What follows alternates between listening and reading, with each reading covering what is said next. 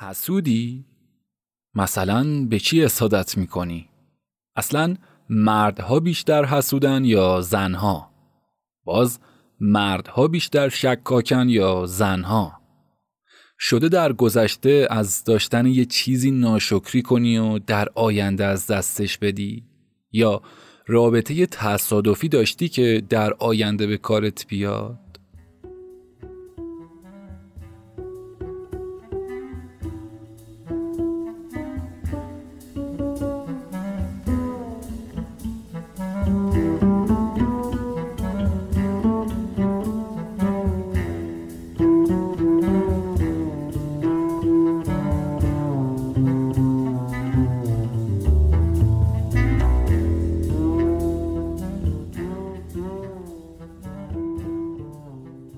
سلام فرهاد مهرآبادی هستم راوی پادکست داستانهای تاریخی. من در قلم سرنوشت از روایات تلخ و شیرین میانسالی زنده یاد جعفر شهریباف تعریف می‌کنم. پیشنهاد می‌کنم که اگر به تاریخ علاقه دارید در وبسایت و اینستاگرام و تلگرام قجر تایم حضور داشته باشید و از مطالب متنوع استفاده کنید. همچنین برای هر گونه حمایت و همراهی و ارتباط با ما می‌تونید از طریق ایمیل و تلگرام با ما در ارتباط باشید. امیدوارم که در آرامش و با علاقه به این پادکست گوش بدید و تا پایان اپیزود چهار روم از قلم سرنوشت با من همراه باشید و لذت ببرید.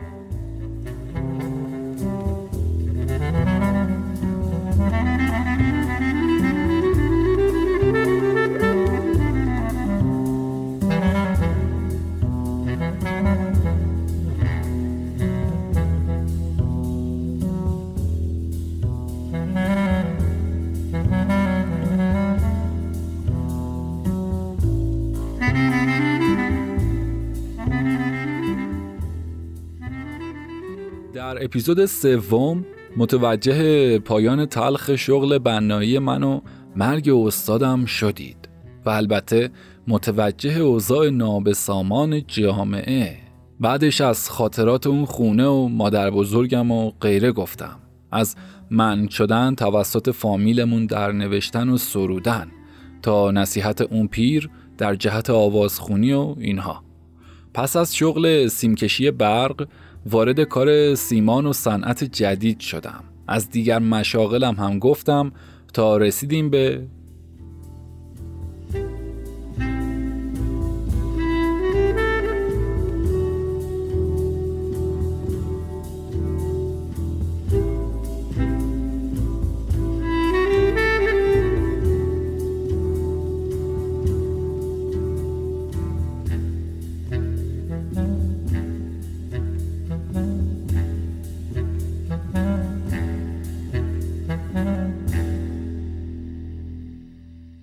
دیگه برای من فرا گرفتن هیچ کار و صنعتی سختی نداشت و همین کافی بود که حرف و عملش به چشم و گوشم برسه و همونطوری انجامش بدم. این هم فضلی بود که خداوند عنایت فرموده بود. به علاوه هیجان زدگی برای پیشبرد و خستگی ناپذیری من که به اون پیوست شده بود. در این وقت از طرف بلدیه برای سردر مغازه ها نصب تابلو تکلیف شده بود. با این ضرب العجل که تا چهل روز پس از دستور این ماجرا باید عملی بشه. کاری بود ساده. شامل یک چارچوب در ابعاد 60 در چهل که قابشون سیاه و متنشون هم باید سفید باشه.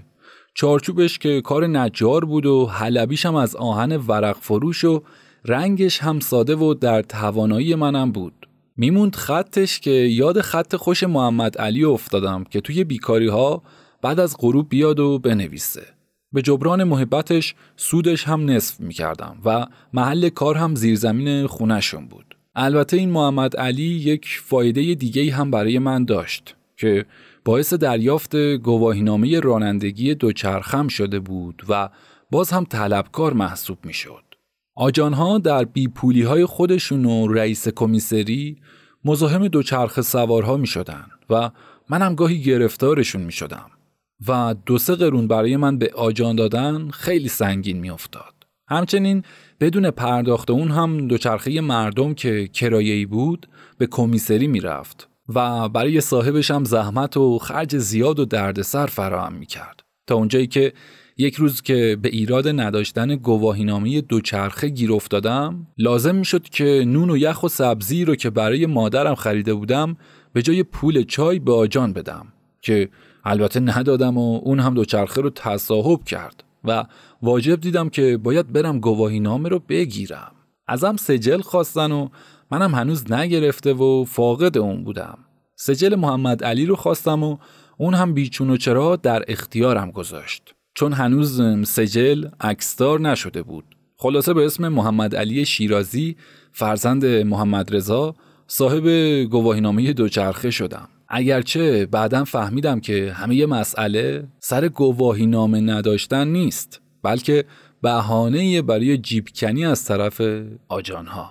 چنانچه بعد از گواهی نامه داشتن هم باز جلوم رو می‌گرفتن یا فرمون دوچرخم رو میکشیدن و از روی اون به زمین مینداختنم غیر از گواهی نامه که نشون می‌دادم نمره دوچرخه و چیزهای دیگه مثل زنگ و چراغ و بوغ هم می‌خواستن که منم معمولا نداشتم و بالاخره یک ایرادی باید می‌گرفتن. همچنین جیبکنی هایی از موتور سوارها هم داشتن که حداقلش اگر هیچ ایرادی نداشتن جریمهشون به پنج ریال تثبیت شده بود.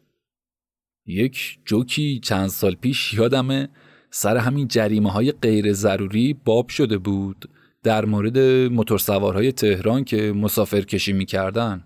معمور جلوی یک موتور تک سرنشین رو می‌گیره و می‌بینه همه چی داره. گواهینامه، کارت موتور و و و. تا ازش می‌پرسه بیمت چیه؟ موتور سوار میگه که من بیمه امام زمان هستم و همیشه هم همراه همه. که معمور میگه خب چون سرنشین اضافه سوار کردی موتور میره پارکینگ. حالا حکایت این داستانه.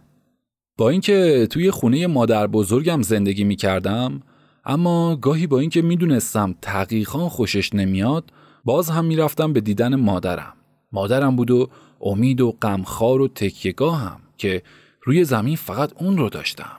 مادری که می‌تونستم در موفقیت ها از اون نیرو و نشاط و دلگرمی تشویق بگیرم. توی غم ها و ناکامی ها با درد دل کردن سبک بشم. اما چه کاری به خوش اومدن و بد اومدن تقیخان می‌تونستم داشته باشم. چون فکرم به اخلاق شوهر مادر یا قاسب این حقوق نمی رسید که چشم دیدن صاحب حق واقعی یعنی بچه زن رو نداره. در بزرگ و بزرگتر شدنم میفهمیدم بدتر از من مادرمه که با همه علاقش به من و اینکه با دیدنم پر باز می‌کنه اما همین که یادش میومد حقوق مادریشو به دیگری بخشیده الان دیگه با تغییر حالت تقیخان که با اون آشنا شده بود طرف تعرض واقع میشه که به خودش فرو می‌رفت و شعفش به غم و افسردگی تبدیل می‌شد که به ناچار به قیافه گرفتن و ترش روی مجبور می‌شد. حرارتش تبدیل به برودت و تعارفش بی نور و احوال پرسیش بیرنگ می‌شد. مگر اوقاتی که تقیخان خونه نبود و ترس و تشویش الان و دقیقه اومدنش رو نداشته باشه؟ تقیخان رشکش فکری بود که از کمترین رشد و بهبود کار و زندگی این و اون رنج می‌کشید. تا اون حد که حتی بردن تعریف خریدن یک گیوه نو از کسی خون به چشماش می آورد. مخصوصا به من که با هر شنیدن پیشرفت و دست زدن به یک کار جدید دچار حالتی شبیه به جنون می‌شد. به ویژه وقتی که یکی دو سه اسکناس هم توی دستم می‌دید. به این خاطر که هنوز من رو همون بچه ده دوازده ساله قبل تصور می کرد. چون خودم از پاکیز دلی و به خاطر شوهر مادر بودن و محبت های شخصیت دومش که روی عنایت می گرفت دوستش داشتم و هرگز گمان دگرگونی احوالش رو در رفتن به خونشون از جهت بد اومدن از خودم نمی بردم تا بعد از ظهر روزی که دچار چشم درد شدیدی شدم و سر راه یک پاکت نوشیرینی بادومی و یک قوطی سوهان خریدم و رفتم به خونهشون که اون هم خونه بود و بسات چای عصرشون هم مهیا و نشسته بود. بعد از اینکه سلام کردم و شیرینی و سوهان رو گذاشتم جلوش چشمم رو به مادرم نشون دادم و خواستم که راهنمایی کنه. تقیخان شکمو بود و با دیدن سوهان و نون بادومی گل از گل شکفت و گفت باری کلا امو جون که می‌دونستی امو نون بادومی خیلی دوست داره. امو جون واسه اینه که چون امو صداش می‌کردم. پرسید از کجا و به چه قیمتی خریدم؟ شیرینی فروشی و قیمتش رو گفتم. بعد نشونی دکانش رو خواست. چون شیرینیش به کامش خوش اومده بود دوباره پرسید و دوباره قیمتش رو گفتم که ناگهان متوجه زیادی قیمتش شد. اول گفت چرا به این گرونی؟ مگه برای سپه سالار درست می‌کنن. وقتی به خودش اومد و فهمید پولشون 16 قرون شد و من دادم تیکه سوهان اون در دهانش نجویده باقی موند. تا اونجایی که حتی نتونست فرو بده. هیچی. از اتاق رفت بیرون و نشست کنار پاشویه حوز و انداختش بیرون. بعد با برافروختگی تمام که از خشم آتیش مشتعل شده بود اون روی شخصیتش ظاهر شد. و برگشت و نشست کنج اتاق زانو به بغل کشید و حالت غیر متعادلی به خودش گرفت. مثلا مثل پلنگ. مادرم خودش رو جمع جور کرد تا یه شری به پا نشده من رو از سرش باز کنه که درد چشم من رو از چشم و نظر خوردن دونست که باید تخم مرغ برام بشکنه. با اینکه خونش از اینکه تقیخان صبح به صبح تخم مرغ می‌خورد و هرگز از تخم مرغ خالی نبود گفت که اگر داشتم برات میشکستم. شب که میری خونه خودت بگیر و ببر بده خالت بشکنه. نتونستم متوجه منظور مادرم که می‌خواست من رو دست به سر کنه بشم. حرفش رو دلیل بر نداشتن تخم مرغ برداشت کردم. هیچی.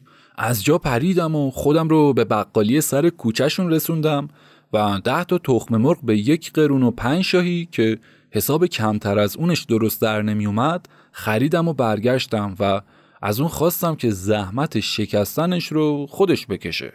اگر کمی به شدت دیگرگونی حال تقیقان واقف می شدم و سابقه اون رو می دونستم و به خاطر می آوردم شاید نه اینقدر می نشستم نه تخم مرغ می خریدم و نه به مادرم برای شکستن اون اصرار می کردم. چون دعواهای مربوط به من اونها در قیاب من انجام می شد. مگر اینکه از این و اون میشنیدم که مادرم هم رفع و رجوع می‌کرد و نشنیده بودم. به علاوه در این زمان دلیلی نمی‌دیدم که مسبب ناراحتیشون باشم چون نموی دماغشون بودم نه نوخور و شریک محبت چرا که به ندرت می‌رفتم. نه تنها سربارشون نشده بودم بلکه یک پاکتی هم نون بادومی و یک قوطی سوهان آورده بودم. الان هم که اضافه تخم مرغ رو میذاشتم برای اونها. خلاصه تخم مرغ رو گذاشتم زمین و منتظر اقدام به شکستن از طرف مادرم شدم. اما مادرم رو می‌دیدم که مانند جانور گزیده پا به پا می‌کنه و به خودش میپیچه. هر لحظه یک نگاه تفهیم دهنده به صورت من میندازه که باز هم نتونستم چیزی بفهمم. زنده یاد آی کیو بودا. چون مادرم نتونست مقصود خودش رو حالی کنه صلاح دید که با شکستن هرچه زودتر تخم مرغ من رو از سر خودش باز کنه. به سرعت بلند شد و با مقداری نمک و کمی اسفند و یک حبه زغال برگشت. بعد من رو رو به قبله نشوند و خودش هم نشست پشت سرم و خواست که من یه سکه هم برای تکمیل لوازم و شکستن اون بدم بهش که برای نظر و رفع قضا بلا چارش شکستن تخم مرغ بود. که زیر اون گذاشته می‌شد و بعد از شکستن محتویات تخم مرغ رو با نمک و زغال و کمی از اسفند به آب می‌دادن و باقی اسفندش رو میریختن توی آتیش. آخر هم یک سکه میشستن و می‌دادن به یک فقیر. چون سکه برای صدقه بود ارزشمندتر بودنش برای من دلچسب بود و به این خاطر یک دستی کردم توی جیبم و مشتی پول سیاه و سفید در وردم و یه دو قرونی سفید ازشون جدا کردم و دادم به مادرم. بقیه رو که صدای جیرینگ جیرینگشون به گوش رسید ریختم توی جیبم و مادرم مشغول به عمل شد. اون زمان به سکه نقره می‌گفتن پول سفید. تا از مادرم شنیده و دیده بودم این بوده که به چشم و نظر نزدیک هستم. قبل از هر اقدامی توی بیماری های من واسم تخم مرغ می شکست و می دیدم که برای پیدا کردن چشم زننده اسامی افراد مورد نظر رو به زبون میاره و با هر اسم یه خطی با زغال روی تخم مرغ می‌کشید و در خط کشیدن اسامی چشم زدگان خیالی رو بلند بلند می‌خوند بعد موقع شکستنش هم تخم مرغ رو بین دو تا انگشت شست و سبابه میذاشت و وقتی که می‌خواست به تخم مرغ فشار بیاره باز هم اسم آدم ها رو که مخلوط و کم و زیاد می‌خوند بلند به زبون می آورد. ولی این بار هم اسم ها رو پیش خودش گفت و خطها رو آهسته کشید هم موقع شکستن اصلا صداش به گوش نمی رسید. احوالی که بعدم فهمیدم ملاحظه می کرده که نکنه به اسم تقیخان در بیاد و بهانه دیگه جهت مرافع درست بشه. ماجرا تا اینجا بدون مشکل گذشت و تخم مرغ به اسم یکی که نفهمیدم کی بود شکست. همین که نصف دیگه اسفند رو توی مشتش گرفت و شروع به چرخوندن دور سوم کرد با گفتن اسفند و اسفندونه اسفنسی و سدونه هر دونه یه خونه به ترک چشم حسود و حسد و بخیل و بیگونه یعنی بیگانه اسفند رو برای سوختن پاشید توی تنوره سماور و هیچی. یهو تقیقان جرقوار از جا پرید و دشنامگویان پاکت شیرینی و قوطی سوهان رو پرت کرد توی حیات و بعدش هم یک لگد محکمی زد به شکم سماور که جلوی مادرم بود. سماور و غوری اون برگشت روی دامنش و سوزش آبجوش و چای داغش روی ران و پاهاش فریادش رو بلند کرد. فریادش رو بلند کرد. تقیخان می‌خواست اتاق رو ترک بکنه اما یک قدمم بر نداشته بود که برگشت استکان نلبکی و سینی زیر استکانی ها و قندونش رو یکی یکی کوبید توی سرش. بعد دوید و پشتش رو چسبون به دیوار و تند تند سرش رو از پشت کوبید به دیوار. همین که در واقع یا ساختگی به حالت قش در اومد یک نعره کشید و به زمین افتاد. این دفعه سومش بود که عقدش سر سماور خالی می کرد ولی به صدمه جانی نرسیده بود کتک زدن و اشیا و ظروف لب تاقچه ها رو سر مادرم کوبیدن همیشه همراه با فحش و ناسزاهای بسیار زننده بود تا اونها رو انجام نمی‌داد خشمش فرو نمی نشست و بغزش تخفیف و خودش آروم نمی گرفت.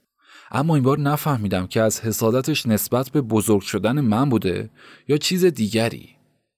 بعد با پنهان کردن بغزش که مثلا بگه از حسادت نیست زشتی زیادی نگفت و همونم شد که سبب عصبانیت بیشتر و به خود ریختن و کوبیدن سرش به دیوار شد. هرچی بود مادرم از این اتفاق به خودش میپیچید و فریاد می‌کشید. اون هم یک طرف دیگه به زمین افتاده بود. در واقع یا به تظاهر مانند مرده خاموش شده بود. خودم رو توی دردسر عجیبی می‌دیدم. به خودم می‌گفتم کاش قلم پام شکسته بود و نمی اومدم. حالا باید چه کار کنم؟ مادرم رو می‌دیدم که هرچه بیشتر در پایین آوردن صداش سعی و جزع فضع خاموش شدن می‌کنه. تاولهای نترکیده پاهاش رو با پایین پاره دامنش باد می‌زد. تقیخان نفس توی سینش حبس شده بود که هر چند ثانیه پاشنه پاهاش رو به زمین میکوبید و فریادهای وحشتناک می‌زد. عین بچه. در همون حال مادرم رو می‌دیدم که دستور می‌داد به صورت تقیخان آب سرد بپاشم و کاهگل کهنه آب زده بگیرم زیر دماغش. بالاخره هرچی بود بعد حال وحشتناک روی دستم مونده بود. دوتا مشکل بزرگ که به خاطر طبع حسود تقیخان به وجود اومده بود. چاره ای جزی نبود که بگم توانم آنکه نیازارم اندرون کسی حسود را چه کنم که او زخیش در رنج است بیتی از گلستان سعدی باب اول در مورد سیرت پادشاهان. امیدوارم کاملش رو بخونید و کیف کنید.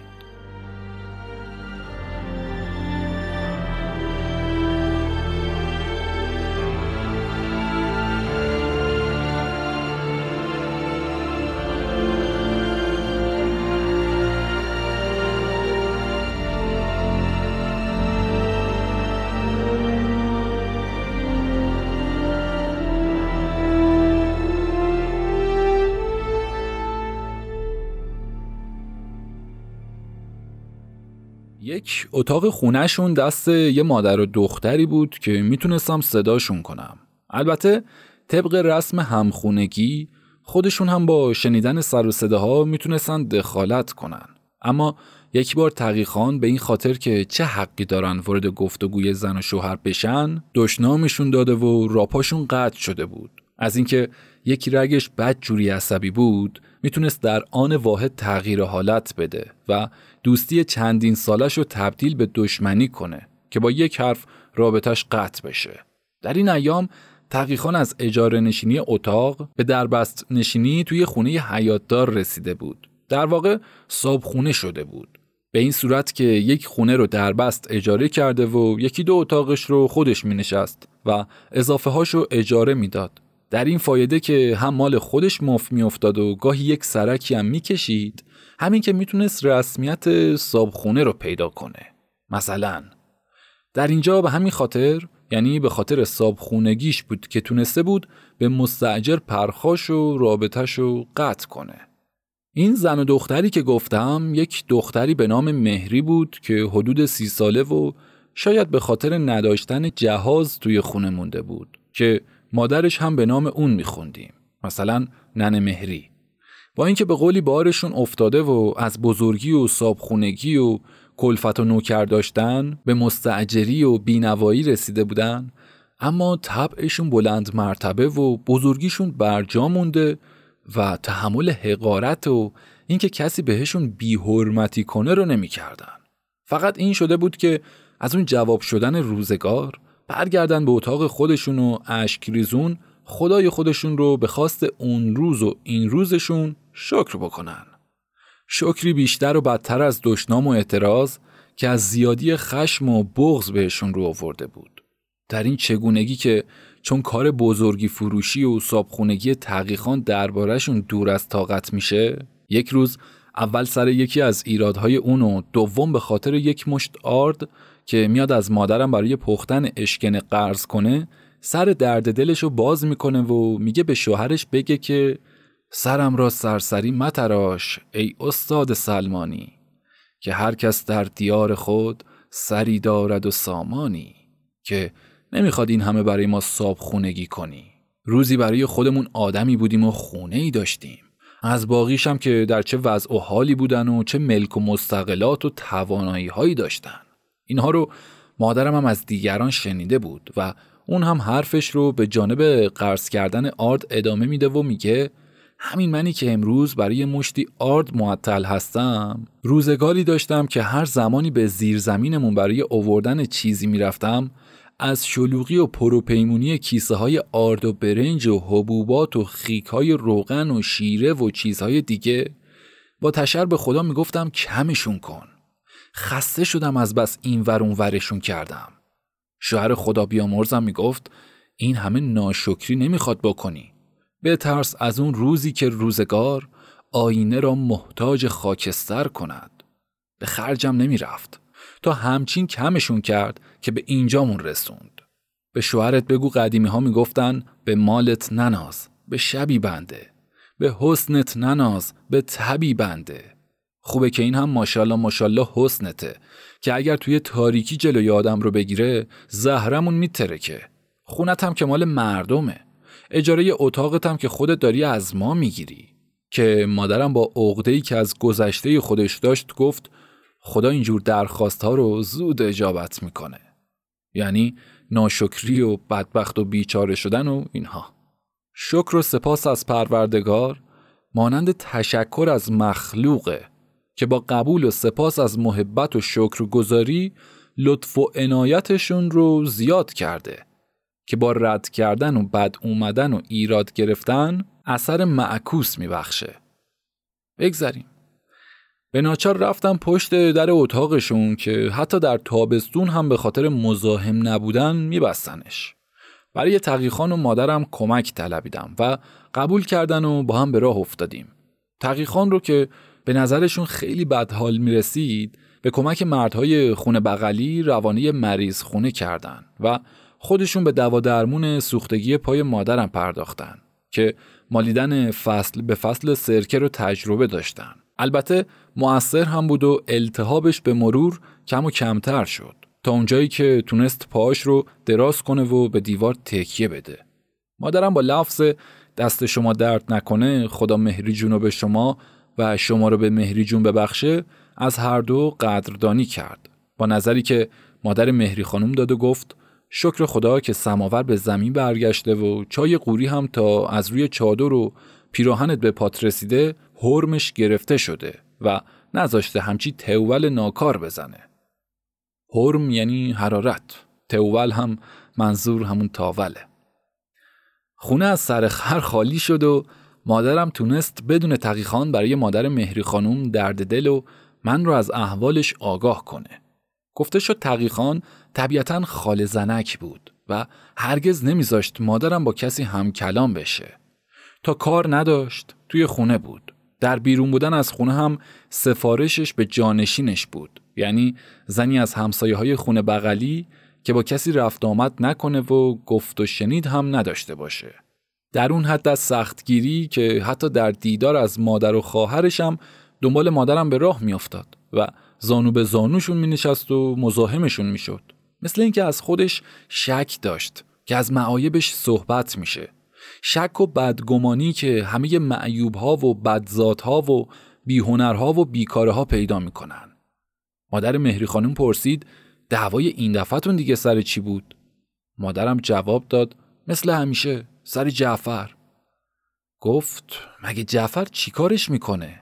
چه بار سنگینی واسه کول اون میاره؟ تفلک دو هفته ای ماهی یه بار میاد تو رو می‌بینه و میره دیگه چه آزار و اذیتی داره هر دفعه که میاد اگر یه پیاله چای تلخ بخوره اندازه یک نهار و شوم چیز میز با خودش میاره مادرم گفت چه می‌دونم خواهر چشم نداره ببیندش بیشترش هم مال همینه که چیز دستش می‌گیره اون هم پیش خودش فکر می‌کنه لابد داره که می‌خره. هرچی هم به این بچه خرم میگم حالا که میاید دست خالی بیا زبون به دهن بگیر حرف و حدیث همچی کردم و همچو کردم رو نزن زنج موره کن خودت رو به بیکاری و نداری و گشنگی و بیچارگی بزن به خرجش نمیره که. هی هشتا به هیجده تا حرف می‌زنه. اون هم می‌بینه و چشمش ور نمیداره. هر وقت میشنفه رنگ به رنگ میشه. هی خودش رو میجنبونه و نمی‌تونه ببینه که این نون خودش رو در میاره. بازم دهن گالش رو وا می‌کنه و به جون من میندازدش. چیکارش میشه کرد؟ شوهر ننس نمی‌تونه ببینه. عین یه خر بیشعوره که دیگه بدتر. مردم آرزو می‌کنن دورووری هاشون چیزدار باشن که نه یا نزیتشون کنن یا توقع داشته باشن و سربارشون بشن. این برعکسه. دلش می‌خواد همه پیشش از بدبختی و بینوایی و لنگ نون شب بودنشون حرف بزنن. خریت که شاخ و دم نداره. آدم نفهم همه چیزش نفهمیه. یارو همیشه دعا می‌کرد دشمناش هم اینقدر داشته باشن که از زور پول شمردن وقت فکر کردن واسه اذیت اون رو نداشته باشن. این دلش می‌خواد همه نداشته باشن. گشنه باشن. اگرچه از گشنگی بیان گوشت تنشو قرمه کنن. تقصیر خودش هم نیست. طبیعتش اینه. درویشه تو کشتی نشسته بود. دید همه می‌زنن می‌خونن میریزن میپاشن. اون نمی‌تونست ببینه و گفت یا علی غرقش کن. منم روش. خدا آدم رو گیر بیشعور نندازه. اون پدر سوخته یه جور بیشعوری داشت. این دعیوس پدرم یه جور دیگه. ارزه نداره هنر نداره. کاری از دستش بر نمیاد. و هر کی هم ارز لیاقتی داشته باشه حسرت می‌خوره و حسودیشو می‌کنه. نمیگه منم برم ارزه پیدا کنم که مثل اون بشم. میشینه تنگ دلم به این اون فحش میده که سر یک سال و دو سال چنین و چنان شدن. عقدش سر من خالی می‌کنه. اولیش همین جعفر که هر وقت میاد و حرف کار و باری رو می‌زنه سر من بهونه می‌کنه. خوب شد اسم اونهایی رو که به تخم مرغ می نوشتم توی دلم صدا می زدم و بلند نمی گفتم که اگر بلند می گفتم به اسم کور شدش در می اومد و دو نیمم می کرد. چرا اولاش که جعفر نوخورش بود و پیت نفت دهمنی و نوردوون ده پله رو ور می داشت و می دوید دنبالش بد نبود. اما از اون وقتی که توی شاگردی افتاد و هر روز یه چیزی تازه کرد دشمن خونی شد که می‌خواد سر به تنش نباشه مثل دفعه پیشش که تا حرف نقاشیشو زد همچی از جا پرید که اگر چاره داشت می‌خواست جرش بده. شبش هم از عصبانیت با همه شیکم تاغارش بیشوم خوابید. با همه ملاحظه که کرد باز هم نتونست خودش رو نیگر داره و توی روش نزنه. که گفت مگه نقاش ها مرده باشن که مردم کارشون رو به دست تو بسپرن. از خشمش که از ذهنش پرید یه فسقلی هم دنبالش آورد. خودش دو سیر که بخواد بشکنه نصفشو خاک می‌کنه. تازه اگه قند شیکنم روی انگشتش نزنه و همه رو پخش اتاق نکنه. معلومه همچی آدمی نمی‌تونه باور کنه که یه بچه 15 16 ساله به قول خودش فسقلی بتونه اتاق و در و پنجره رنگ بکنه. کسی که چیزی در خودش نباشه از کس دیگه هم نمی‌تونه قبول کنه.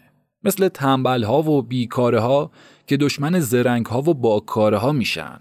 و وقتی نتونن کاریشون کنن حسود هرگز نیاسود میشن و میریزن توی خودشون.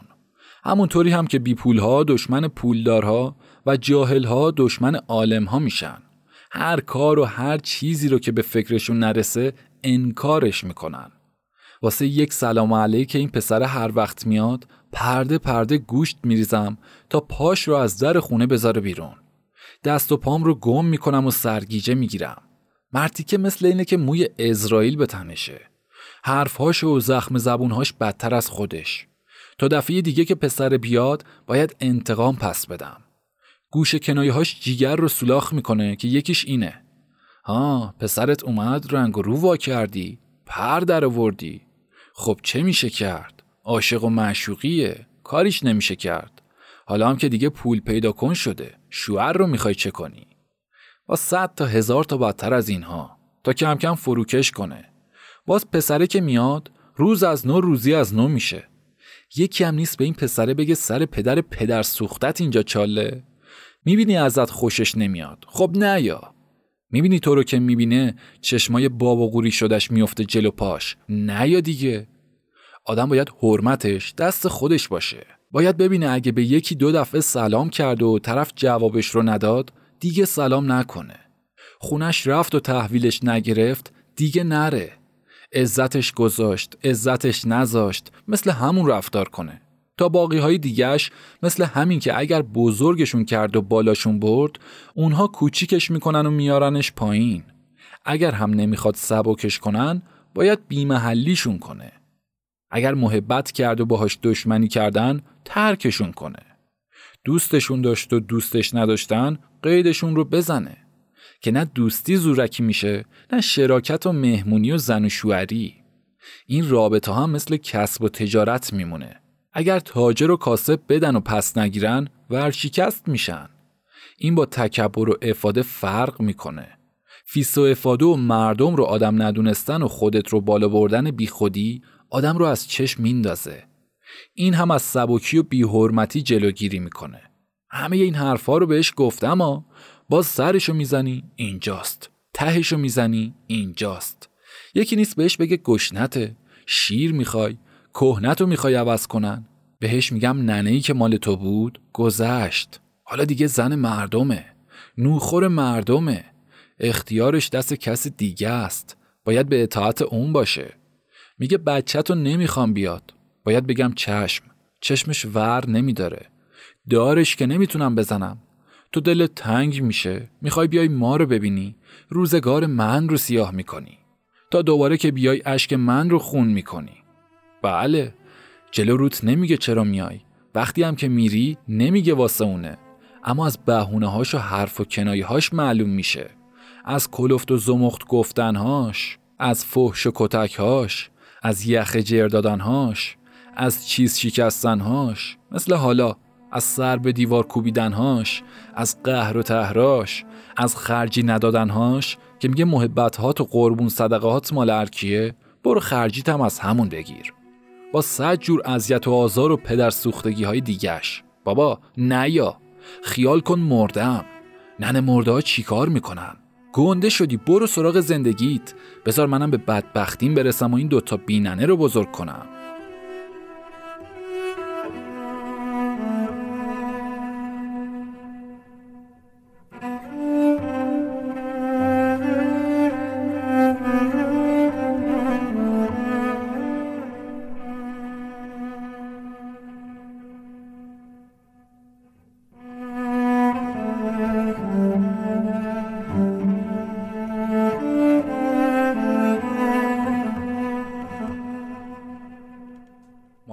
مهری خانوم بعد از گوش دادن گفت کبرا خانوم تو هم زور میگی یا مگه بچه می‌تونه قید مادرش رو بزنه؟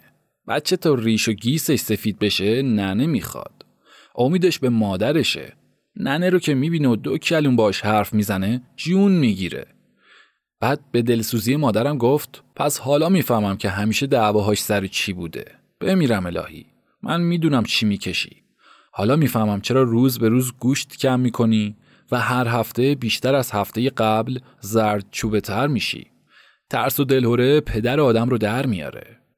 از جمله ترس و دلهورش مثل اینکه آتیش روی جراحت مادرم گذاشته باشه مادرم آه کشداری مانند انبانه پربادی که خالی کنن از سینه بیرون داد و گفت اگر بگم توی همه مدتی که این بچه به زندگی من وارد شد و تا امروز که گاه به گاه میاد یک خواب راحت بیدلهوره حتی یه چرتی که توش چند دفعه مثل کسی که گرگ به طرفش خیز ورداشته باشه از جا نپریده باشم یا جور همه آدم های دیگه سر بیخیال روی متکا گذاشته و ورداشته باشم که باور نمی کنی. ترس و دلهوری این که الان یه بونه می‌گیره و آلاری درست می‌کنه. دقیقه دیگه یه آلار دیگه درست می‌کنه. حول و حراسی که آخرش نیگرم میداره یا میگه یا پسرت یا من. بعدش هم بیرونم می‌کنه. با فکر و خیال های پشت سرش که اگر بیرونم کرد چیکار کنم. دو تا بچه از اون شوهر، دو تا هم از این گل بود به سبزم آراسته شد. یلا بود نرسید دلاش کردم بلکه برسه. همش سرم رو می‌خوره. جواب مردم رو چی بدم؟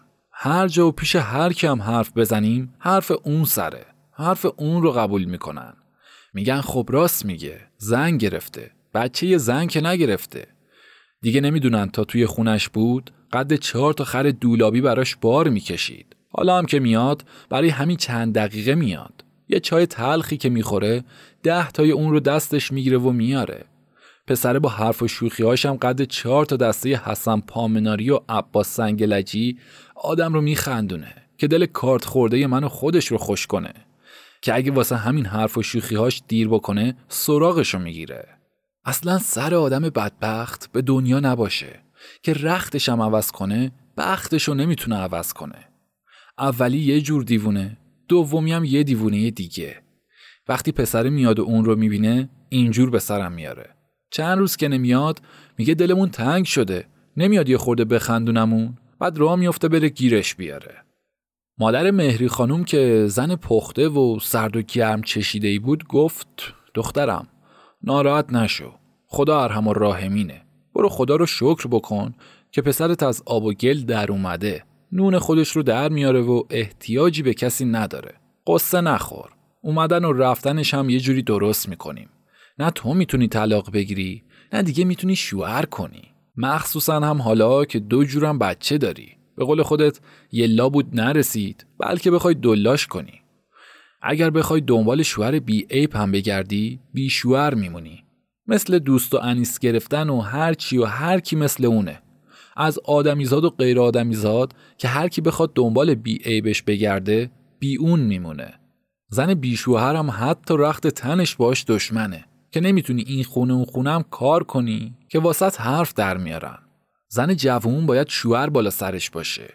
که اگر شمر شیطون پرست هم باشه و نون خالی شوهر رو بخوره باز لاقل می‌دونه شوهر داره. پشت سرش حرف نمی‌زنن. دو تا بچه ازش داری. نه نمی‌خوان. باید بزرگشون کنی. آدم هم دوتا رو فدای یکی نمی‌کنه. بشین زندگی تو بکن. حرف و سخن هم توی همه زن و شوهرها در میاد. منتها هر کدوم یه جوره. یکیشون شوهرش الواته یکیشون قماربازه یکیشون تریاکیه یکیشون خرجی نمیده. یکیشون درد دیگه داره. مال تو هم دهن فوش و دسته بزن داره. زنها هم همینطور. یکیشون شلخته است یکیشون ددریه یکیشون دزه میره سر جیب شوهر و دعواشون میشه. کدوم زن و شوهری بودن که حرف و حدیث نداشته باشن؟ به پسرت هم میگم وقتی تقیخان توی خونه است آفتابی نشه. یا کمتر بیاد اینجا. اینکه مسئله ای نداره. دلت به حال جوونی خودت بسوزه. ببین چه ریختی شدی و هر روز چطور مثل تب لازمی ها گوشت کم می‌کنی؟ اون زمان به شخصی که بیماری سل گرفته بود می‌گفتن تب لازم. والا تا اونجایی که من توی این دو ساله می‌بینم تقیخان یه لاغر مردنی بوده با صورت جای نکلاقی از جای آبله. حالا شده مثل حاجی رمزون میراب. از چاقی شیکمش جلوتر از خودش میره. صورتش هم انگار نه انگار اونجور آبله چکون بوده که یه پرده گوشت صد تا عیب رو میپوشونه. تو هم می‌بینم هر روز از روز قبل زرد و زلالتر میشی و باریک میریسی و استخون کوچیک می‌کنی. حالا جعفر رو میفرستیم بره. تقیخان هم که اومد شطور دیدی ندیدی. نه حرفی بوده نه حدیثی. مثل اینکه وقت خوبی خوشیتون و از سر کار اومده. پا میشی خودت هم درست می‌کنی و سر و صورتتو میشوری. رختتو عوض می‌کنی. یه دستی توی خودت می‌بری. یه تعبزکی هم می‌کنی. شوم شبت هم یه چیز خوشمزه درست می‌کنی. سماورت هم آتیش میندازی. حاضر و آماده. درم که زد خودت میری به روش وا می‌کنی. خاطرت هم جمع باشه که اگه تو هیچی نگی اون هم هیچی نمیگه و تموم می‌کنین. دیگه هم به روش نمیاری. یادت هم باشه همونطور که بهت گفتم یه چیز خوب و خوشمزه هم واسش درست کنی. مرد و شیکمش مخصوصا شوهر تو که هر وقت دیدم اربده می‌زده بیشترش سر دیر و زود و و خوب امر شیکمش بوده. البته این باریک میریسی رو جای دیگه هم می‌گفتن یا میگن. مثلا اگر کسی توی دستشویی لفت می‌داد می‌گفتن بدو بیرون بابا چه خبره باریک میریسی؟ اگر دوست داشتید دقیقا برعکس این نصایح زنانه رو گوش بدید اپیزود هفت از فصل اول شکر تلخ راهکارهای خانم باجی به عزت رو می‌تونید گوش بدید. دیوانه کننده است. رفقای همیشه همراه باید یادشون باشه دیگه.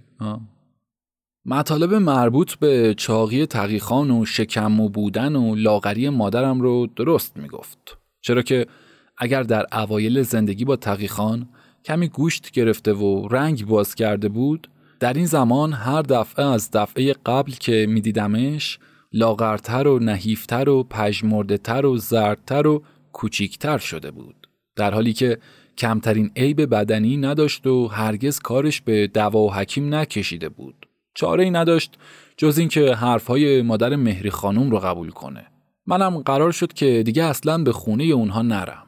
به جز هفته یک بار یک شنبه ها طرف عصر که تقیخان برای اجاره دکانهای اربابش می‌رفت بیرون و نبود تا احتمالا توی کوچه سقاخونه آینه من رو ببینه که در این زمان توی کوچه سقاخونه آینه می نشستن. می گفت اگر برای دیدن و دل باز شدن باشه همین اندازه هم کفایت می‌کنه و باقیش هم پذیرفت.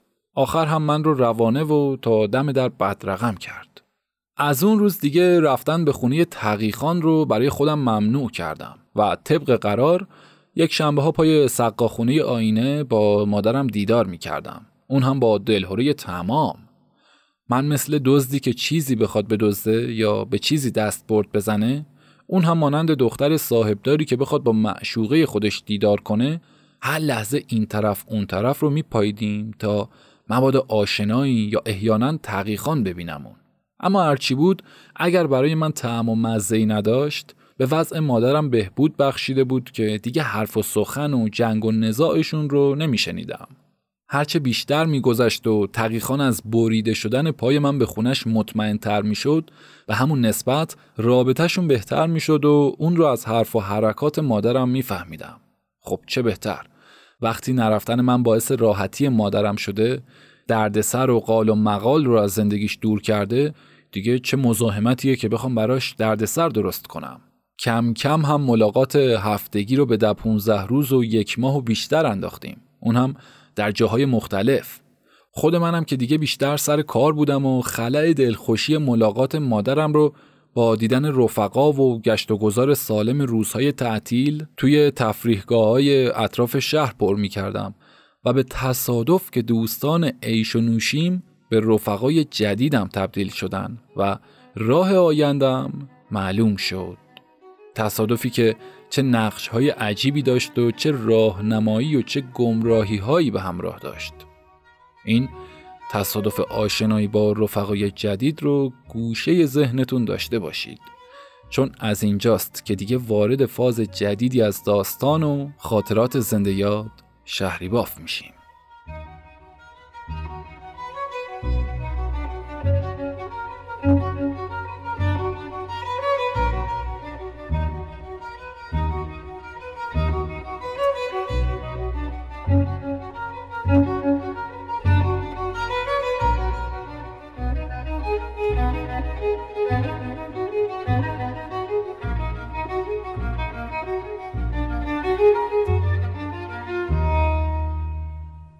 یک شب توی خونه یکی از سابکارهای نقاشیم که اول خیابون سفاری مجاور راهن حضرت عبدالعظیم یا ماشیندودی اون زمان بود یک هیئت تفسیر قرآن برگزار می‌شد و به منم گفت که اگر دلم می‌خواد بیام و یک فیزی ببرم.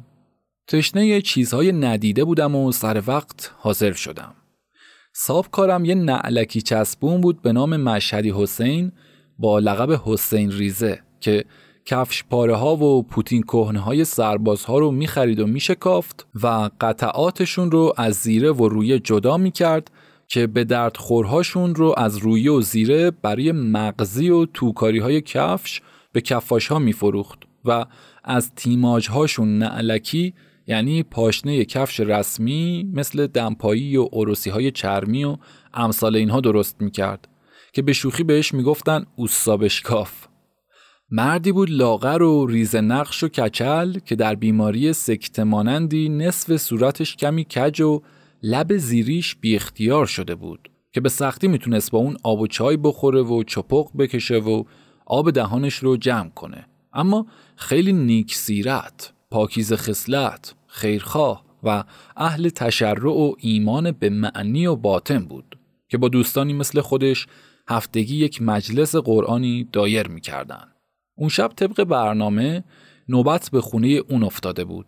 با مجلسی هایی در افراد مختلف از عارف و آمی و تاجر و کاسب و معلم و اداری که از دوستان و همسایه های کوچه بودن و بیریا دور هم جمع می شدن. خونش یک زمینی داشت به مساحت 200 متر با چند تا اتاق خشت و گلی و جرز دیوارهای کلفت و تاقهای تیرچوبی و یک حسیر در حالت شمالی و جنوبی که اتاقهای شمالیش رو به سکونت خودش و زن و بچهش اختصاص داده بود. جنوبیش رو که مشرف به در کوچه بود مهمون خونه و حسینیه کرده و با منم توی رنگ کردن همین اتاق آشنا شده بود. از اونجایی که میگن مؤمن زکی میشه یعنی با ذکاوت میشه نمی‌دونم از اون چشمهای تنگ نمنمی ناراحت که چشم چپش از سکته میپرید توی وجود من چی دید که مایل به حشر و نشر با من شده بود.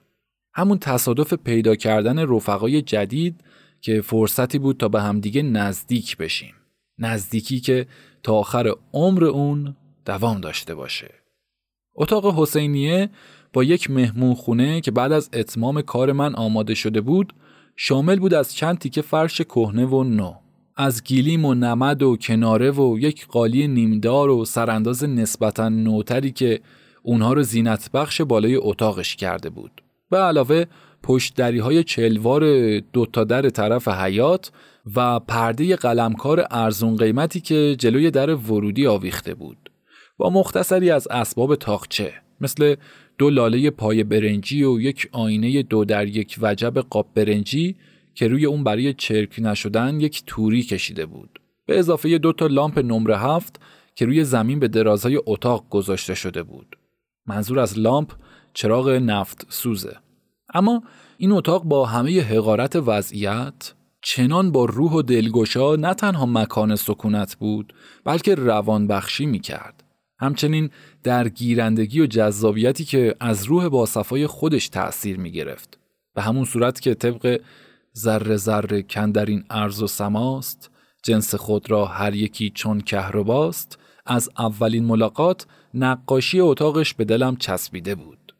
بیتی بود از مصنوی معنوی مولانا حکایت شب دزدانی که سلطان محمود در بین اونها افتاده بود. می‌گفت این خونه رو زمان ازدواج دومش ساخته که زن اولش با مفلوج شدنش طلاق می‌گیره و ترکش می‌کنه. همچنین که به خاطر خرج بیماریش خونش به فروش رفته و به همین خاطر هم مایسوس شده که این خونه براش با قیمت زمین متری دو قرون دیویست تومن تمام شده بود اما با این همه خوشحال بود که اگر از بیصفتی زن اول و ساخت خونه رنج برده خدا تلافی اون رو با زن دوم و فعلیش جبران کرده مطابق خواستش که هوا هنوز کاملا تاریک نشده بود با آب و جاروی جلوی در حیاتش که از اون بوی کاهگل آب زده به مشام می رسید توی خونش بودم. اولین حالت خوش روحانی که از اون به دست آوردم حین ورود به اتاق و بیریایی وضعیت بود. سماور متوسط قد جوشان کنار در ورودی با منقل آتیش و قوری های حلقه زده دورش و سینی مستطیل و استکان نلبکی همراه با رحل یا همون دو تخته زیر قرآنهای باز شده بدون قاری که جلوی پتوهای دوتا کرده شده دور تا دور برای نشستن قاریان گذاشته شده بود و البته حرمت گذاشتن خودش که دم در اتاق ایستاده بود و با دیدن من همراه با سلام و تعارف بسیار صمیمانه به بالای اتاق و پهلوی مدرس مجلس جام داد. حرمتی که با اون تونست پیش من احترام خودش رو زیاد کنه که تا زنده بود عزیز بدونمش. هیئتی ها یکی یکی و چند تا چند تا به شکلی که کفش ها رو از پا کشیده و کنار راه رو جفت می‌کردن سلام کنان وارد شدن و پشت رحل قرآن ها قرار گرفتن. بعد از صرف چای و رفع خستگی و اتمام قلیان مدرس که همراه با رسیدن من براش آورده شده بود با درخواست سلوات از طرف یکی از حضار مجلس صورت رسمیت به خودش گرفت. شهری باف در پینوشت میگه که واژه قلیان از جوشش و زیر و رو میاد که باید با قین نوشته بشه و امروزه به غلط با قاف نوشته میشه چرا که اون زمان به خاطر نوع عمل کرده قلیان بهش می‌گفتن قلیان حالا پر بیرا هم نمیگه که قلیان و قلیون و قیلون و اینها خیلی با این وسیله و نوع عملش همخانی نداره. حالا سخت نگیرید. بگذاریم. درسشون به سوره الرحمن رسیده بود و مدرس با قرائت بسم الله الرحمن الرحیم و سه آیه از اون از نفر دست راستش خواست که از آیه بعدی شروع به قرائت کنه تا نفرات بعدی و بعدی هر کدوم دنبالگیر قاری قبلی بشن. بعد از گرفتن چند تا غلط از چند نفرشون مطابق نوبت رو به من کرد و محترمانه گفت جناب عالی سواد دارید یا نه؟ اگر دارید مستفیز کنید. که البته نظر سواد قرآنی داشتنم بود. با خجالت تمام که اولین حضورم در چنین مجالسی بود شروع به تلاوت کردم و با اتمام آیه سوم طیب الله ختم کلام رو گفت و بعد با یک آفرینی هم که بدرقش کرد گفت آیه ما قبل در مرج البحرین یلتقیان میفرماید روان کرد پروردگار دو دریا را که به هم می‌رسند. مثل اینکه به شما بشارت ورودتون به این مجلس و ملاقات ما و رفقا با شما رو میده. آیا درس قرآن می‌خونید؟ جواب دادم خیر. اما توی مدرسه سرقاری شاگردهای کلاسمون بودم. پرسید آیا بعد از مدرسه هم دنبال کردید؟ جواب دادم گاهی صبحها بعد از نماز و شب جمعه ها برای اموات می‌خونم. دو تا احسن و احسن توم که دلالت بر بی غلط خوندنم بود گفت و اضافه کرد آرزومندم پس از این هم توی مجلسمون ملاقاتتون کنم. هر دو جواب رو به راستی داده بودم که بعضی از روزها به درخواست مادر بزرگم که برای نماز بیدارم می‌کرد قرآن میخوندم و اصرار داشت هرچه بیشتر بلند بخونم که همسایه هم بشنون که میگن خوششون میاد و از طرز خوندن و لحن و صدات دلشون باز میشه و هر وقت من رو می‌بینن این رو سفارش می‌کنن. شب جمعه هم اگر زود به خونه می‌رفتم با گفتن ننه جون مرده ها چشم بران قربون صدقه می‌خواست که با خوندن قرآن از چشم براهی درشون بیارم آخر هم ما نفهمیدیم این شب جمعه ها بالاخره برای چه کاریه دعا یا نظر و نیاز البته بگذاریم مدرسه رو هم درست می‌گفتم که تعلیم و تصیح کردن قرآن بچه های کلاس به من واگذار می‌شد. دعای صبحگاهی توی صف هم من میخوندم. نمره های قرآن منم همیشه 20 و برعکس درس حساب بود که پشت دستی میخوردم. بعد از یک گفت و شنید دیگه از حاضران خواست تا سلواتی بفرستن و در ادامه به تفسیر آیاتی که خونده شده بود پرداخت.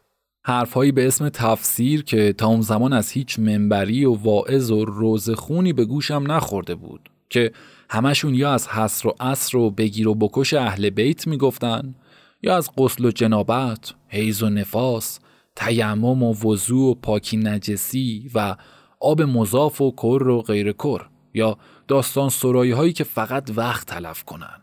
مدرس مجلس مردی بود در حدود 60 ساله با قدی متوسط و جسمی لاغر و ریش نیمه سفیدی که سفیدیهاش از گونه ها شروع و به طرف چانه کشیده شده بود با عرقچین یک لایی سفید دستباف و یک عبای کهنه قهوه‌ای و جامعه مندرس که بهش می‌گفتن آشیخ رحیم.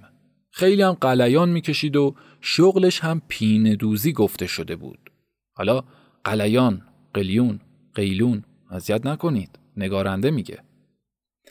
مردی بود از دانش پر و از دارایی توهی که تدریس قرآن رو بدون چشم داشت به مزد و به صورت قربتن الله انجام می‌داد. با سربزیری و در خود فرو رفتگی تمام که اگر در بین جمع بود و گفت و شنید می‌کرد اما انگار در عالم دیگه ای سیر می‌کرد که به جز حرف درس به سختی به حرف دیگری میپرداخت. به همین خاطر هرچی موقع ورود از وضع مندرس و خشکی و تلخیش به ذوقم خورده بود در آخر برام بزرگ و عزیز و قابل احترام شد با این تعجب که این همه دانش در و گوهر و محفوظات رو از چه طریقی اندوخته چطور گنج در ویرانه و جواهر در پار کهنه پیچیده شده به چه خاطر با وجود چنین منبعهای در و گوهر در اختیار تیله کنان دفینه های خرابه های شهر ری رو جستجو می کنن. تیلکنان نامی بوده که برای گم کردن رد زیربناها یهودیان به حفاری شهرهای قدیم نسبت دادن چون از اونجاها اشیاء آنتیک قیمتی استخراج می کردن.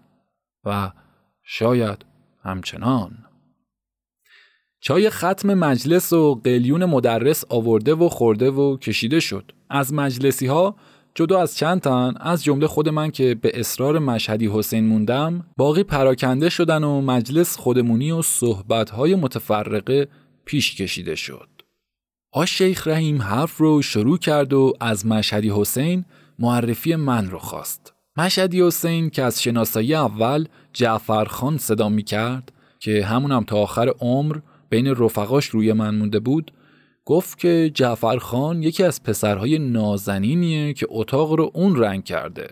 آ شیخ رحیم یک نگاهی به در و دیوار اتاق انداخت و گفت چیزی عالیم نمیشه مگر قبلا چه رنگی بوده؟ چون مشهدی حسین جواب داد که رنگش سفید بوده باز یک نگاه دیگه به اطراف انداخت و با حالی شدنش یک دستش درد نکنه گفت و اضافه کرد اما از نقاشیش بهتر ادبش و از ادبش بهتر قرآنشه که همون قرآن حافظش باشه. با این سفارش که سعی کنه من رو وارد جمع کنه که نور ایمان و بزرگی خاصی در وجودم می‌بینه. مشهدی حسین پرسید ها شیخ مگه موقع اومدن اتاق رو ندیدید که رنگ شده؟ جواب داد مگر باید می‌دیدم؟ من برای درس قرآن میام نه برای سمساری و تماشای در و دیوار. چون جلسه دوستانه بود گفت هر کی به خونه کسی رفت و نگاهش به این طرف اون طرف بود و از این چیز و از اون چیزش پرسید برای وجود صابخونه که نه بلکه برای سمساری و تجسس اومده وگرنه به اون چه که رنگ فرش اتاقش چی بوده و چی شده اصلا نباید حواسش باشه چه به اینکه سوال کنه. با گفت و شنید بی پیرایه و دور از رسمیت مشهدی حسین و آشیخ رحیم دنبال چنین حالتی میگشتم تا از آشیخ رحیم تشکر کنم. اما همین که خواستم لب به سخن باز کنم از حول عظمت معلوماتش عرق به تنم نشست و به پیچ و تاب و تتپته افتادم که دیگه نتونستم شروع کنم. چون نه تا الان کسی من رو صدر مجلس نشونده نه جعفر خان خطابم کرده نه اینجوری تشویقم کرده بود. در آخر شیخ به درستی فهمید که می‌خواستم یه چیزی بگم و نتونستم. که گفت مثل اینکه شما می‌خواستید چیزی بفرمایید. با صدای لرزون گفتم می‌خواستم از زنایتتون تشکر کنم و بگم من در حد چنین لطف بزرگوارانه حضرت عالی نبودم که دربارم مبالغه فرمودید. البته در اون لحظه نفهمیدم کلمه مبالغه رو به جا به کار بردم یا بیجا هرچی بود آشیخ رحیم گفت من اهل مبالغه و تعریف بیخود نیستم اونچه درایتم حکم کرد گفتم که تعریف و سنا یا از بیم و امیده یا از درخواست و طمع به زبون میاد که هیچ کدومشون از طرف شما نمی‌تونست وجود داشته باشه که خجالتم رو بیشتر کرد. یک ساعتی هم با حرفهای متفرقه اما علمی و معنوی که هر کدوم از حاضران رشهاتی داشتن گذشت. آ شیخ رحیم با اعلام ختم و آدرس مجلس بعدی بلند شد و منم اجازه مرخصی خواستم. در حالی که مشهدی حسین تا دم در بدرقمون می‌کرد و تعارف شب موندن رو به من می‌کرد خدافزی کردم و به راه افتادم. در حالی که دو چیز اضافه بر دید شنیده ها همراه می بردم. اول کشف لذتی که به مراتب نسبت به لذتهای عیش و سرور با دوستان گذشته برتری می گرفت. به تصدیق اگر لذت ترک لذت بدانی دگر شهوت نفس لذت نخوانی. بیتی از غزلیات سعدی در بخش مواعظ که آخرش رو خیلی شیرین تمام می‌کنه. همه عمر تلخی کشیده است سعدی که نامش برآمد به شیرین زبانی چهارده بیته که اولی و آخریش رو خوندم وقتش نیست و کاش که بود لذت دوم هم قنیمت صحبت با دانشمندی مانند آشیخ رحیم و پیران و تجربه دیدگان مجلس بود که برای من سود همه جانبه محسوب می شد. از اون وقت هم بود که به مرور زمان همسن و سال و معاشرین گذشتم و ترک کردم و به سالمندان و محافل اینجوری و مشابه اون پیوستم. بنابراین با این تصادف یعنی آشنایی با مشهدی حسین و جلسات هفتگی درگردش اینکه هر هفته به یک محل و مکان و خونه میافتاد به خاطر مذهبی بودنشون هر که خواهی گوبیا و هر که خواهی گوبرو بود. چون قید و گیری برای کسی وجود نداشت. همچنین آشنایی با افراد مختلف از آمی، عارف، باسواد، بیسواد، کاسب، تاجر، اداری، نظامی، فرهنگی و غیره و غیره تا لشولات و داشمشتی و بی سر و پا و با سر و پا از اونجایی که کار از کار پیدا میشه و دوستان با ملاحظه خوب و بد و صالح و فاسد بودنشون مانند دونه های تسبیحه با جلو کشیدن هر کدومشون یک و یک های دیگه به دنبالشون می اومد که تونستم در کمترین زمان به محافل و مجالس گوناگون زیادی راه پیدا کنم و سر از هر روزنه و فکر و عقیده و سلیقه بیرون بیارم. و از راز دانش و فرهنگ مردم عوام که اصلی ترین فرهنگ هر ملت بهرهمند بشم. که دانشکده های علم اجتماعی متنوع رو یکی پس از دیگری پشت سر بذارم و با فنون و حرفه های زیادی آشنا بشم. اضافه بر مطالعات آشفته بدون هدف از هر چی که به دست بیاد. همراه با حس کنجکاوی ذاتیم که به دید شنیده هم کمال میبخشید.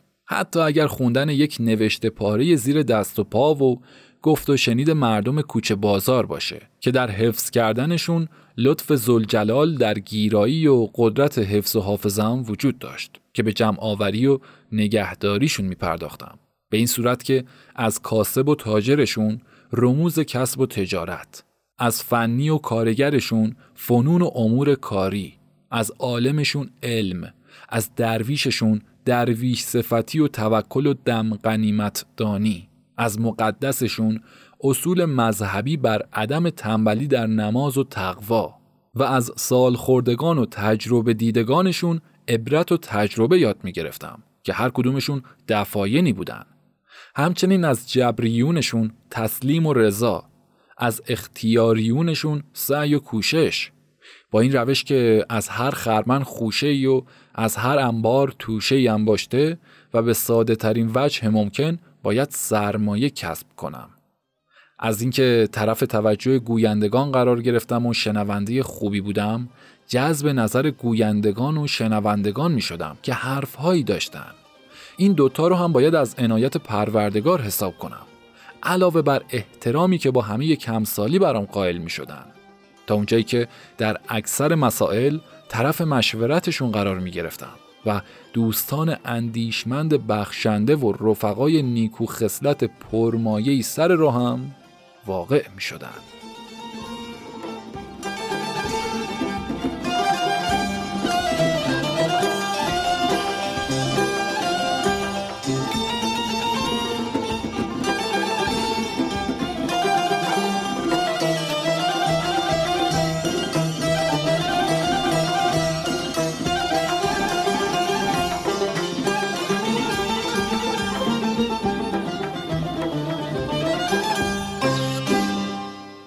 شدن. زمان شغلم پیش مردی بود که تعمیرگاه وسایل خانگی داشت و با روزی هشت قرون کار می‌کردم. ایشم با دوستان و آشنایان تازه به کام بود که یک روز آگهی خدمت نظام وظیفه رو با عنوان اعلان خدمت اجباری توی محلمون دیدم و در بخش حرف جیم اون اسمم درج شده بود. احضار به خدمت اجباری دو ماه قبل از معرفی روی اعلانات بزرگی نوشته می‌شد که پهلوی هم به در و دیوار محله ها میچسبوندن و قابل مشاهده بود. همراه با نام مشمول و اسم پدر که نام فامیلی هنوز رسم نشده بود. مشمولین هم در دوره خدمت به همون صورت یعنی با اسم اول و نام پدر صدا زده می شدن. در این زمان چند وقتی بود که توسط همون آشنایان تصادفی به صورت دستیار توی دکان یکی از هیئتی ها به اسم حاج سمد آقا که شغلش فروشندگی لوازم صنعتی بود کار می‌کردم. البته با وساطت مشهدی حسین که معرفمون به هم دیگه شده بود و تعریف زیادی از تقدس و ایمان اون کرد و یک حاج اسدالله نامی هم تاییدش کرده بود. مزدم روزی 14 قرون و کارم تحویل و تحول جنس و در قیاب صاحب دکان فروشندگی بود که با اطلاع از احزاریه خدمتم تکانی خورد و گفت نمی‌ذارم بری خاطر جمع باش آشنا دارم و معافت می‌کنم.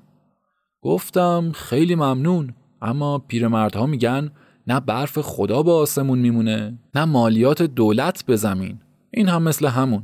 دیر و زود داره که سوخت و سوز نداره. گیرم یک سال دو سال معاف شدم. آخرش که چی؟ شاه پسر خودش رو به سربازی فرستاده. میاد من رو معاف کنه. اگرچه این نمی‌تونست شرط معاف نشدن باشه که با پول و پارتی همه کارها انجام می‌شد. مخصوصا با پول که ضرب المثل پول بده زیر سیبیل شاه نقاره بزن رو تصدیق می‌کرد. اما موضوعی که بیش از هر چیز دیگری من رو از امید به دور و به معرفی و خدمت نظام تکلیفم می‌کرد این بود که کم کم طرز حرف و حرکاتش با تعریف هایی که دربارش از پاکی و ایمان شده بود مغایرت پیدا می کرد. از حرف هایی که از همشاگردی های دکان های اطرافمون از خصوصیاتش به گوشم می رسید بوی بدنامی می اومد. با این علم به یقینی که برای خودم هم به حصول پیوست. در این ماجرا که هر بار به یک مناسبتی از هوشیاری و کارم تعریف می کرد و به دنبالش به دامادی گرفتن من رو وعده می‌داد و روزی یکی دو بار من رو به بحانه هایی میفرستاد به خونش پیش زن و بچهش. زنش سی و شیش ساله و خوشبزک و دخترش هم دوازده سیزده ساله و اشوگر و هر دو در بیپروایی تمام بودن که در همون برخورد اول چنان خودمونی شدن که انگار سالها انیس و جلیس هم بودیم.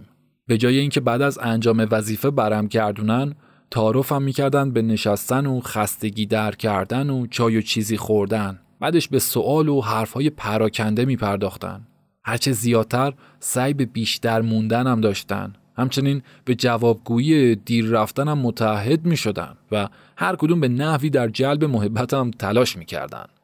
دوباره دیگه هم به همین منوال گذشت. با تفاوت صحبتها و پوشش که به عروس و دامادی و پوشیدن لباسهای بدنما رسید.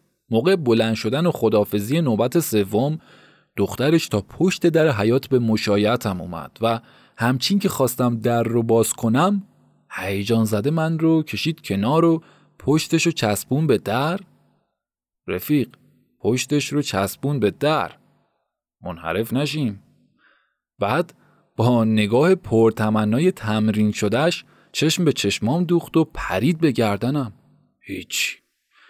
موقع جدا شدن و رفتنم هم تا پیچ کوچه با سرانگشتاش به طرفم بوسه می پروند و با یک گیجی و آشفتگی عجیبی به راه افتادم. به راه افتادن و به عقب نگاه کردنی که از طرفی بر اثر جوشش دیگ غریزه به قلیان اومده بودم از طرف دیگه هم پررویی دختری در این سن و سال از پدری چنان مذهبی و با نام و نشون که همه تعریفش رو می‌کردن که عهدهدار نظامت هیئت هم بود خلاصه این حرفها بدجوری متعجبم کرده بود و اینجوری خودم رو رسوندم به دکان این اولین بارم نبود که به این صورت مورد توجه یک دختر واقع می شدم. اما اونها یا چلو ولو از خانواده های بیبند و بار بودن یا از بدکاره های محله خراب که حالا خیلی هم نمی‌تونستن مورد ایراد قرار بگیرن. زنده یاد دختر کش بوده. همچنین طرف علاقه قرار گرفتن من هم به این صورت بی سابقه نبود. چرا که جوونی بود و جذبه اون و اینکه طبیعت گل وجودم رو خوش سرشت ساخته بود. همراه با خلق آمیزنده و رعایت ادب و اخلاق و خوش سخنی که برای هر فرد و جمع حرف و سرگرمی های درخور خودشون رو داشتم. حالا از همسن و سال گرفته تا میانه و پیر به هم گرایش و علاقه داشتن. اما از این دختر و پرورده شده در چنین خانواده مذهبی بعید بود. اون هم به این صورت که چنین بیپروا و بدون رودربایستی و شرم و با چنان سستی و کارکشتگی طلب میل و اون هم پیش قدمی کنه.